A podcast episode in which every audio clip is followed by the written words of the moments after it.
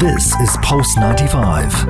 You're listening to the Yellow Home Podcast. Nearly five hundred thousand traffic fine payments. Transactions done online in Sharjah. Wow, that's a big number. I was one of them. Residents, I took advantage for the fifty percent as well, traffic fines. I had a traffic fine um, a couple of months ago, and yeah, it was fifty percent less. Residents were able to complete transactions in just a few minutes via the authorities' websites and the smart applications.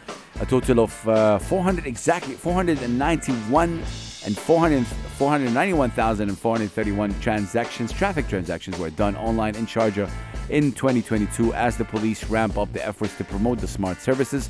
Um, these transactions were all completed in just a few minutes through the website and apps of the Ministry of Interior and the Sharjah Police.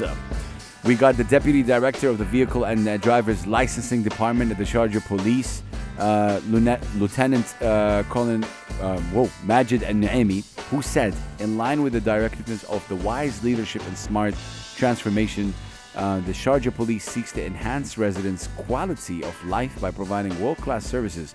These smart services help the public save time and effort when making transactions. Respect to that. We're talking about approximately five hundred thousand traffic fine payments done online in Sharjah. Fantastic. We're going to be right back, you guys. This is Pulse ninety-five. Tune in live every weekday from five p.m.